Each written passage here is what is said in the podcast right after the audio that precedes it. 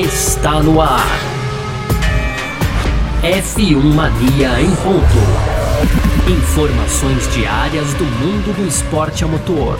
A apresentação: Carlos Garcia e Gabriel Gavinelli.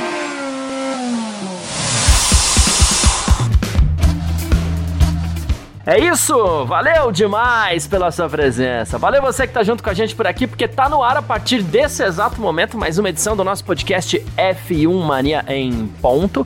A gente que tá sempre aqui, né, de segunda a sexta-feira trazendo um pouco do que tá rolando no mundo do esporte a motor. Conteúdo do site f1mania.net. Essa semana não é Race Week, né, mas a gente tá aqui, a gente não para não, é assim que funciona, tá bom? Então vamos que vamos. Muito prazer, eu sou Carlos Garcia e aqui comigo sempre ele, Gabriel Gavinelli Fala, Gavi. Fala, Garcia. Fala, pessoal. Tudo beleza? Hoje, Garcia, no nosso primeiro bloco, a gente vai falar um pouco aqui de pneus. Pneus da Fórmula 1, porque as equipes, olha, rejeitaram, né, então, a proposta aí de pneus intermediários ali para chuva moderada, hein, Garcia? Sem os cobertores de aquecimento, né? A gente, obviamente, vai falar mais também dos pneus aí da Fórmula 1 no segundo bloco, Garcia. A gente volta a falar um pouco de Mercedes, porque o Hamilton, né, indicou aí que a grande diferença entre Mercedes e Red Bull nesse momento seriam as traseiras, né? Então a gente vai falar mais sobre isso também no segundo bloco para fechar as rapidinhas. E aí tem aqui o Ricardo querendo voltar a ser titular da Red Bull. E quem não quer, não é verdade, Garcia? é, e aí tem também a Fórmula 1, né? Ah, falando sobre a centésima vitória da Red Bull. E para fechar, ah, Garcia, as, as equipes então é, da, da, Fórmula 1, né? Elas obtiveram aí importantes reconhecimentos da FIA. Esses os temas aí do nosso, das nossas rapidinhas lá no terceiro bloco, Garcia. Perfeito! É sobre isso que a gente vai falar nessa edição de hoje aqui então. É, hoje, quarta-feira, dia 21 de junho de 2023, e o podcast F1 Mania em ponto tá no ar. Podcast F1 Mania em ponto.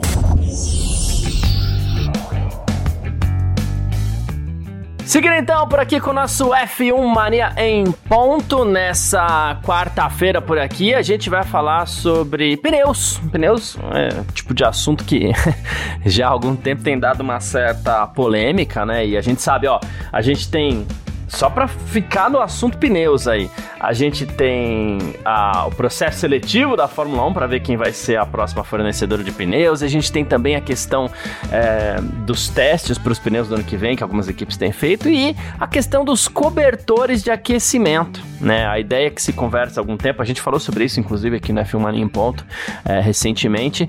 A ideia é que os pneus possam ser usados sem que se precise daquele cobertor para aquecer os pneus antes, né?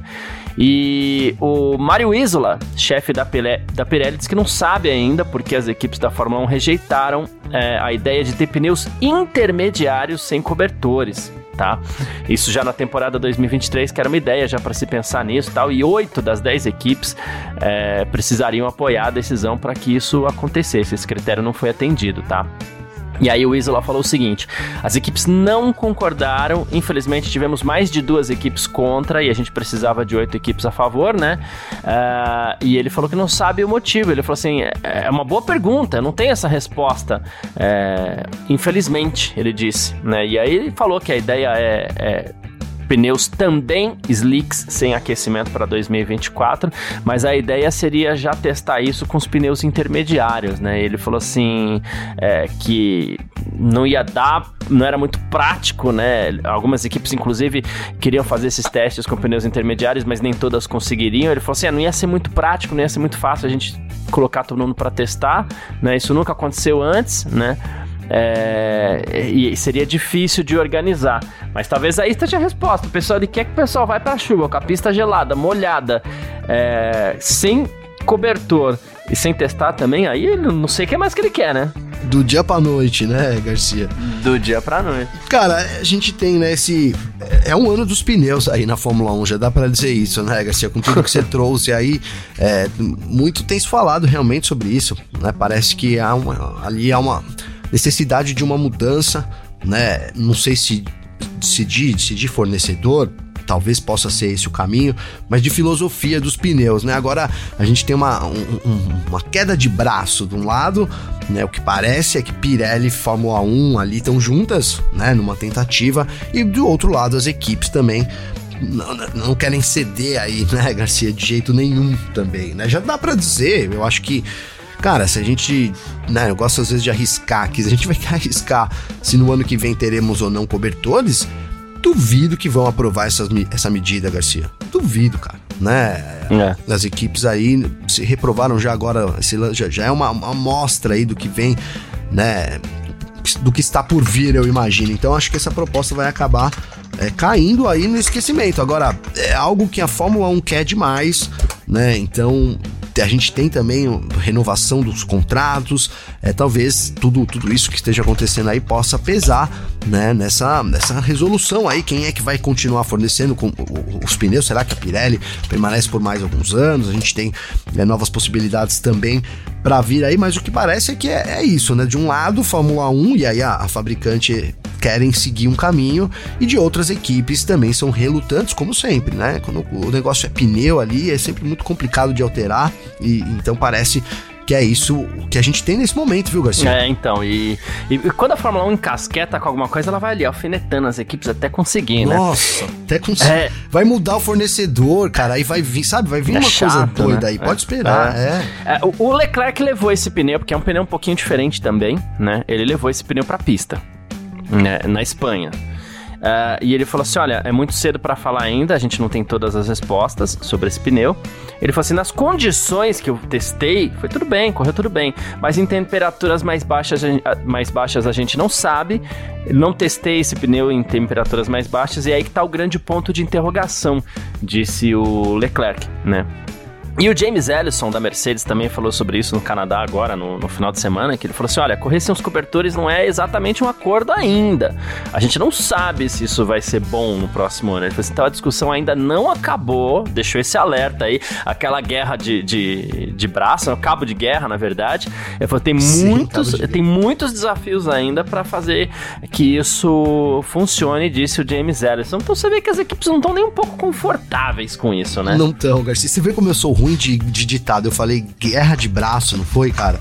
Porque ou é braço de. É, como que é? Ou é cabo de guerra ou braço de ferro, né, Garcia? Eu misturei os é, dois. É, eu acho que alguma coisa assim, né? eu acho que é alguma coisa assim, cara. É, é, é isso, as equipes não estão a fim de ceder, né, Garcia? Não estão. Elas já, já demonstraram isso. Eu acho que agora a gente tem uma demonstração muito clara, né? Que é a aprovação aí, a desaprovação, né? Então, de mais de duas equipes, o que é suficiente. A gente não sabe quantas foram. Ele falou o número de, de quantas, só, só que foram mais que duas, Garcia. É, não, ele não falou quantas, é, falou, falou que foram mais que duas. Mais que é. duas pode ser dez até, né? Vamos falar a verdade. Pode ser dez, é. Pode ser dez, né? Mais que dois, né? dois maior, o jacarezinho come o dez, né, Garcia, no matemática. É, então, sempre, é isso mesmo. É. Tá incluso ali no resultado. Estaria certo se fosse uma prova de matemática. Tava ensinando esses dias isso pro meu filho. É difícil, matemática é difícil, né, cara? É Bom, difícil. Por isso que a gente é de humanas também, né? Mas é, é isso, Garcia. Eu quero ver como é que vai ser a dissolução disso, né? Eu, começo a pensar em teorias da, da conspiração, que é inevitável, né, cara? De, de, de alguma forma tira a Pirelli, aí entra é, já de forma diferente ali, de repente. É, não sei, cara. Será que eles poderiam convencer de que uma outra fornecedora pode entregar um composto que não, não que funcione bem sem um cobertor e essa seja uma deficiência da Pirelli? Começa a surgir já possibilidades do caminho, né, Garcia? Como é que vai é, resolver essa situação aí? Porque a Fórmula 1 é o que você falou, ela vai apertando, vai apertando, vai mudando, vai mudando, e, e, e de uma sprint, né? De uma sprint não, de um grid invertido sai uma sprint. Então alguma coisa vai sair, de, né? É, de, algum coelho vai sair desse mato, hein, Garcia? É, é. é que essa, você fala muito em DNA da Fórmula 1, essa questão do aquecimento dos pneus, ela tá no DNA do automobilismo né? Sim. No kart o pneu demora para esquentar. O kart que é aquele negocinho levinho, é brinquedinho, né? O pneu já demora para esquentar. Claro, tem categorias que não utilizam, a Fórmula Indy, por exemplo, tá? Inclusive, recentemente teve piloto da Fórmula Indy tirando um certo sarro aí dos pilotos da Fórmula 1 e tal, né? É, é tudo faz parte, né, de uma certa brincadeira aí, mas, assim, vai mexer na corrida, vai mexer em estratégia, vai acabar com o tal do undercut em uma categoria que tem menos ultrapassagens do que a gente gostaria, por exemplo, embora isso tenha melhorado um pouco também, né? Então é por isso, o pessoal vai, vai ficar nesse cabo de guerra ou braço de ferro, sei lá, é, por, por bastante tempo ainda até alguém tomar uma decisão, né? Eu acho que não vai ser rápido, Sim. não. Acho que até o limite o pessoal vai, vai, vai continuar nessa, nessa disputa aí. Uma, de várias disputas, né? Tem também a questão, já que a gente tá falando sobre FIA, Fórmula 1 e tal, a Fórmula 1 e a FIA, né? Tanto o Domenicali quanto o Ben Solayan também estão falando em reduzir o peso dos carros, né? pelo menos, eu gostaria que fosse muito mais, né? Mas enfim, pelo menos 50 quilos aí, né? É, ele fosse, mas sem prejudicar a segurança.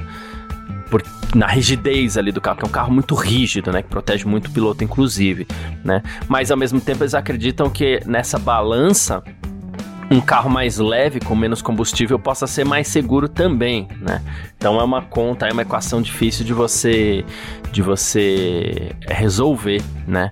Inclusive o próprio James Ellison falou sobre isso, né? Ele falou assim, olha, a gente tá com uma certa complicação aí, eles querem uma regras que tornem o carro mais leve, mas a única maneira de tornar ele mais leve é diminuir peso, é, assim, e se os carros já estão acima do limite, Hoje, isso vai obrigar a gente a tomar algumas decisões muito difíceis sobre o que, a gente vai fazer, o que a gente vai colocar no nosso carro. Tem um novo motor vindo por aí, né?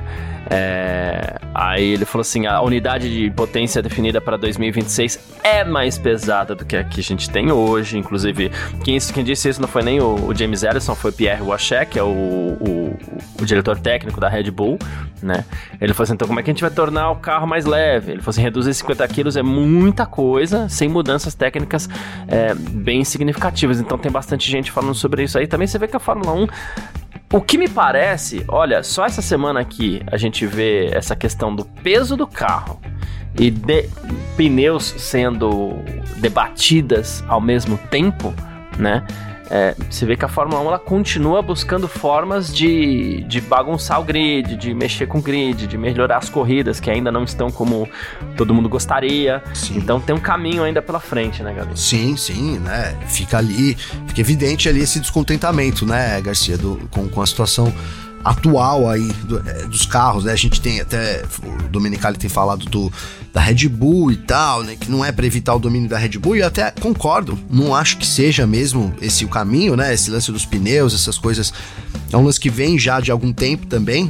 Então a gente tem aí, né, por coincidência, é, a Red Bull dominando, mas não acho que seja que sejam medidas aí, na verdade, para acabar com esse domínio da Red Bull especificamente, né? Eles querem alterar realmente o que a gente fala aqui, né? O DNA da, da Fórmula 1, né, Garcia? Eles querem mudar ali coisas fundamentais que, que na visão deles vão fazer muita diferença. A gente já falou aqui que positivamente é, é, difícil imaginar. Eu ainda quero, né? Não quero ver, na verdade, sei lá se eu quero ver, ainda não decidi né?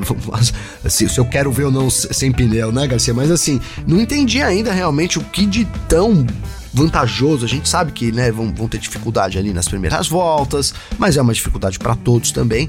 Não é que os 10 primeiros vão largar com pneu aquecido e os 10 eh, ou vice-versa, né, Garcia? Para você, você vai aumentar o grau de dificuldade, né? Eu acho que é que é por aí, né? Você vai então talvez a gente possa né, pensar que a, a, ideia é, sei lá, a gente tem mais.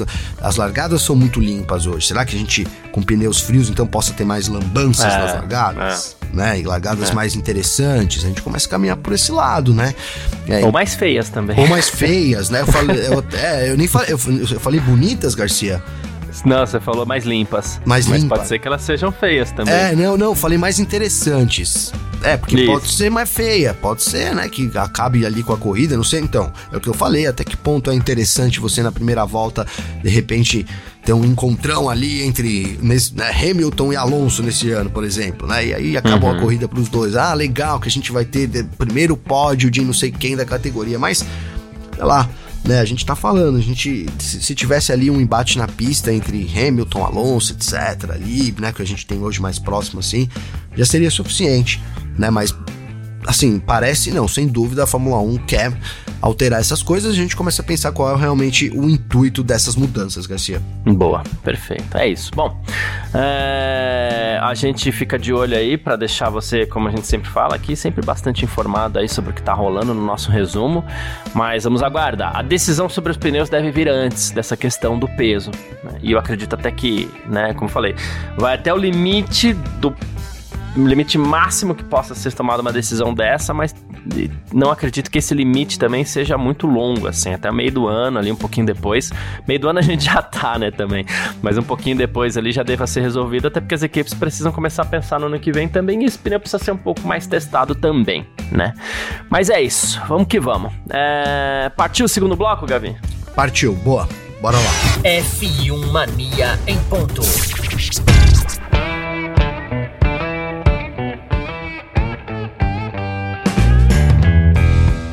Segundo bloco aqui do nosso F1 Mania em ponto. Uh, e Gavi, a gente vai falar sobre Mercedes um pouquinho aqui, porque existem algumas oportunidades na vida que duram pouco. Duram pouco tempo. Né? Mas a gente precisa pegar esse pouco tempo que a gente tem e extrair o máximo, certo? Né? Eu diria que todos os outros pilotos da Fórmula 1, exceto Max Verstappen, é, tem pouco tempo para olhar para a traseira da Red Bull. Todos olham, porque todos ficam pra trás, né? Sim. Mas é por pouco tempo, que logo depois o Verstappen abre e não dá mais para olhar.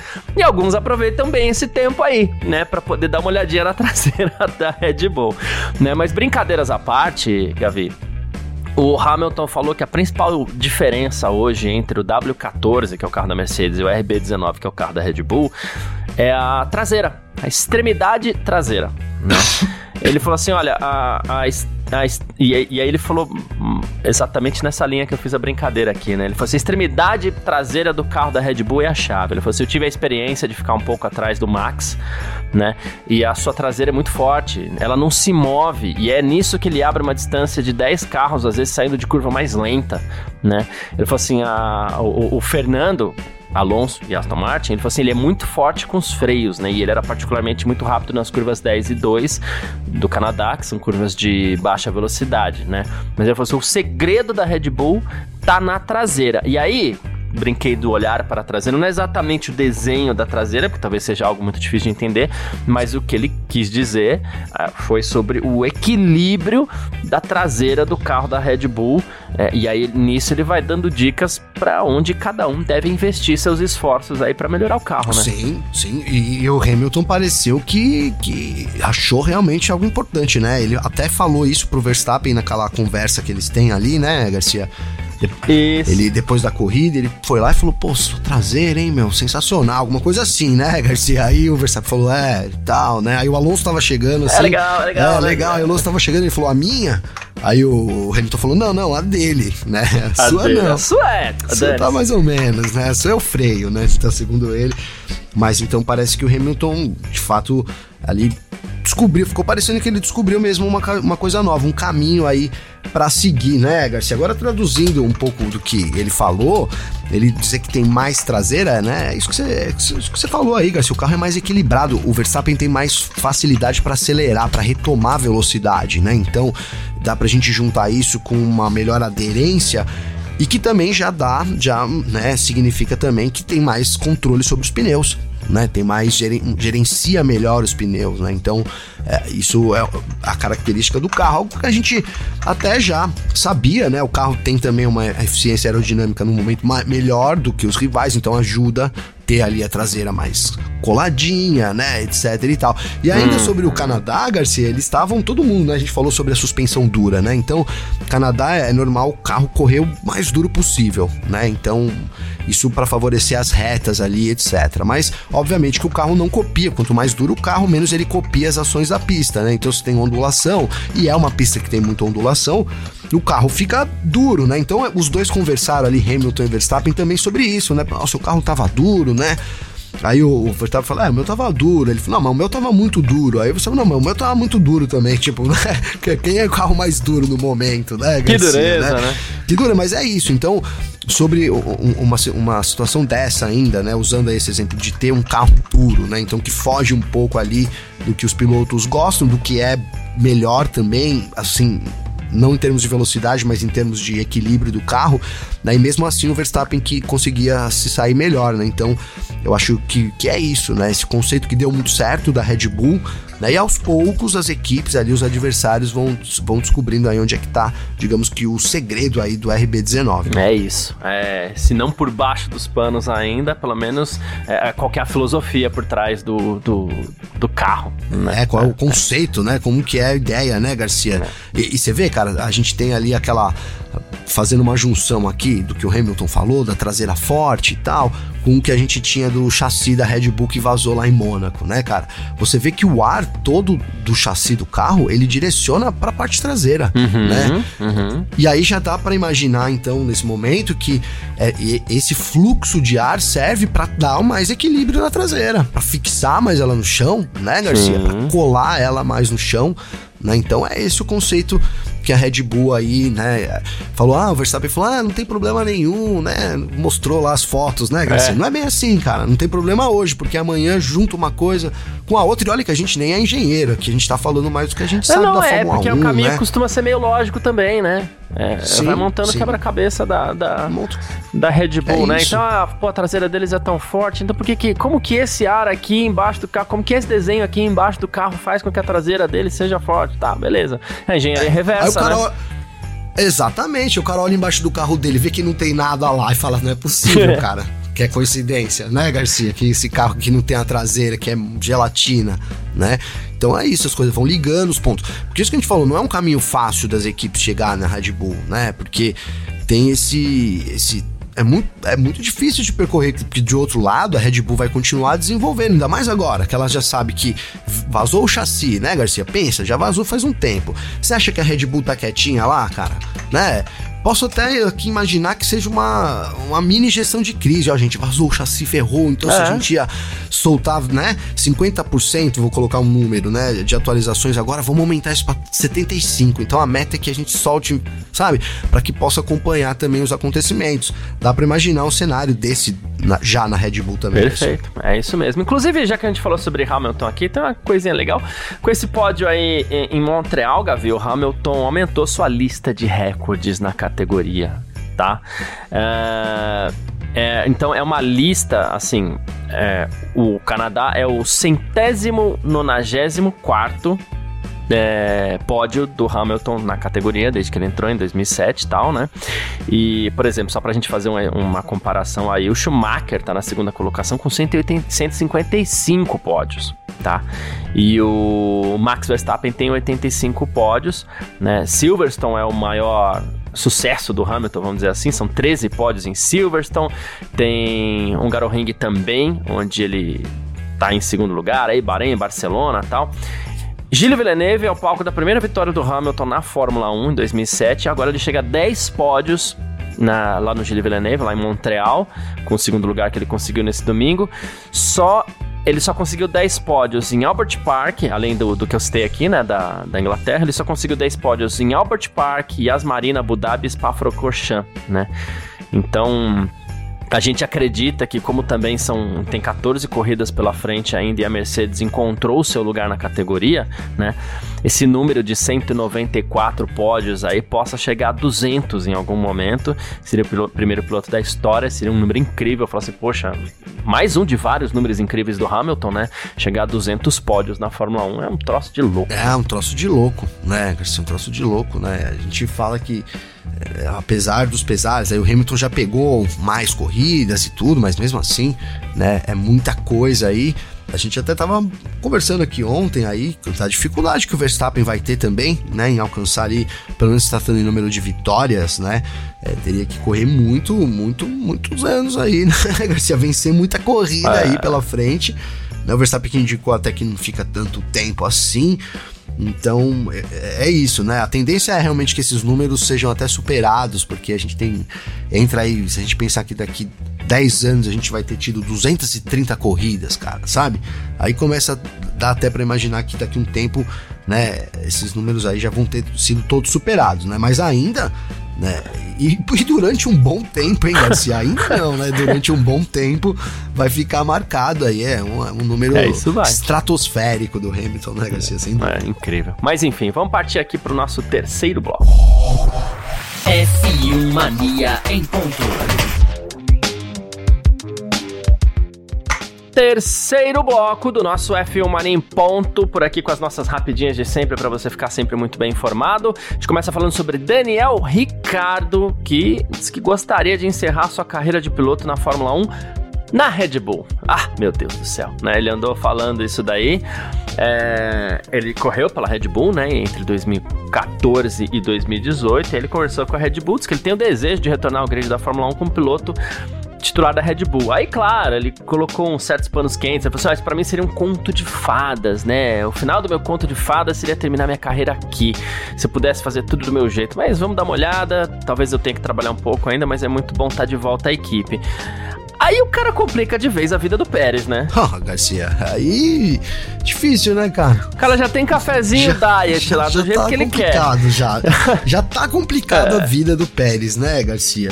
E aí agora Cara, assim, eu acho que o, o Ricardo torna isso assim, público, né? Porque sem, a gente sabia, né, que o intuito dele era assumir essa sim, vaga de sim. titular. Mas quando ele torna isso público, cara, ele bota uma pressão extra em todo o assunto, né, Garcia? Ele bota uma pressão extra. Quando você vai é. falar, oh, então, queria aí. Ah, só faltou falar assim: olha, queria encerrar minha carreira no fim de 2024 e queria que fosse na Red Bull, hein, Garcia? Só faltou botar a data para isso, né?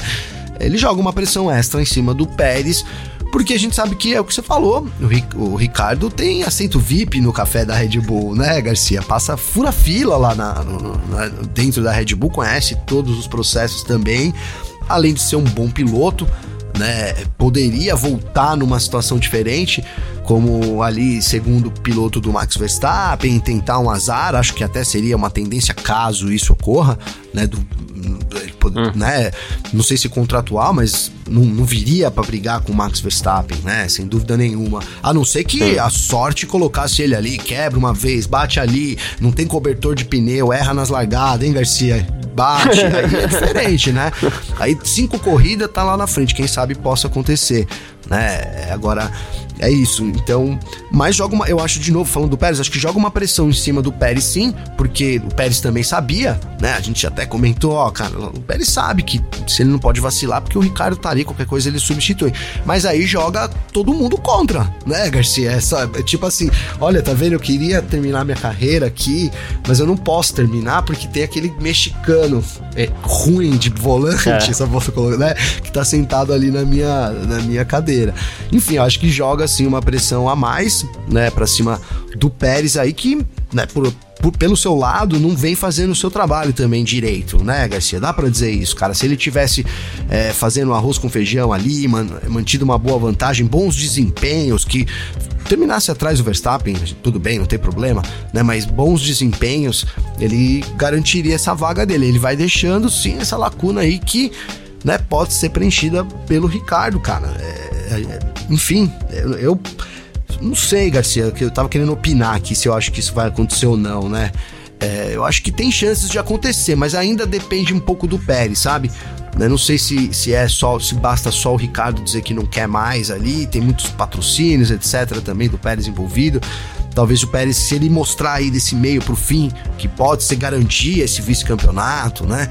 É, mostrar que, que, que que pode continuar, talvez não seja a hora ainda do Ricardo, pelo menos falando do ano que vem. Boa, perfeito. É isso. E ele já deixa aquele recado, né? Fala assim, ó, não, topar eu toparia, viu, gente? Qualquer coisa é só me chamar. Já fica um recado no ar, né? Isso tem um efeito que, olha, eu vou Total. te falar. Uh... Joga, joga todo mundo contra, né, Garcia? Sim, sim, joga sim, todo sim. mundo contra. Uh, as equipes da Fórmula 1 é, obtiveram um importante reconhecimento da FIA, Gavi, que é o reconhecimento ambiental três estrelas da FIA, né?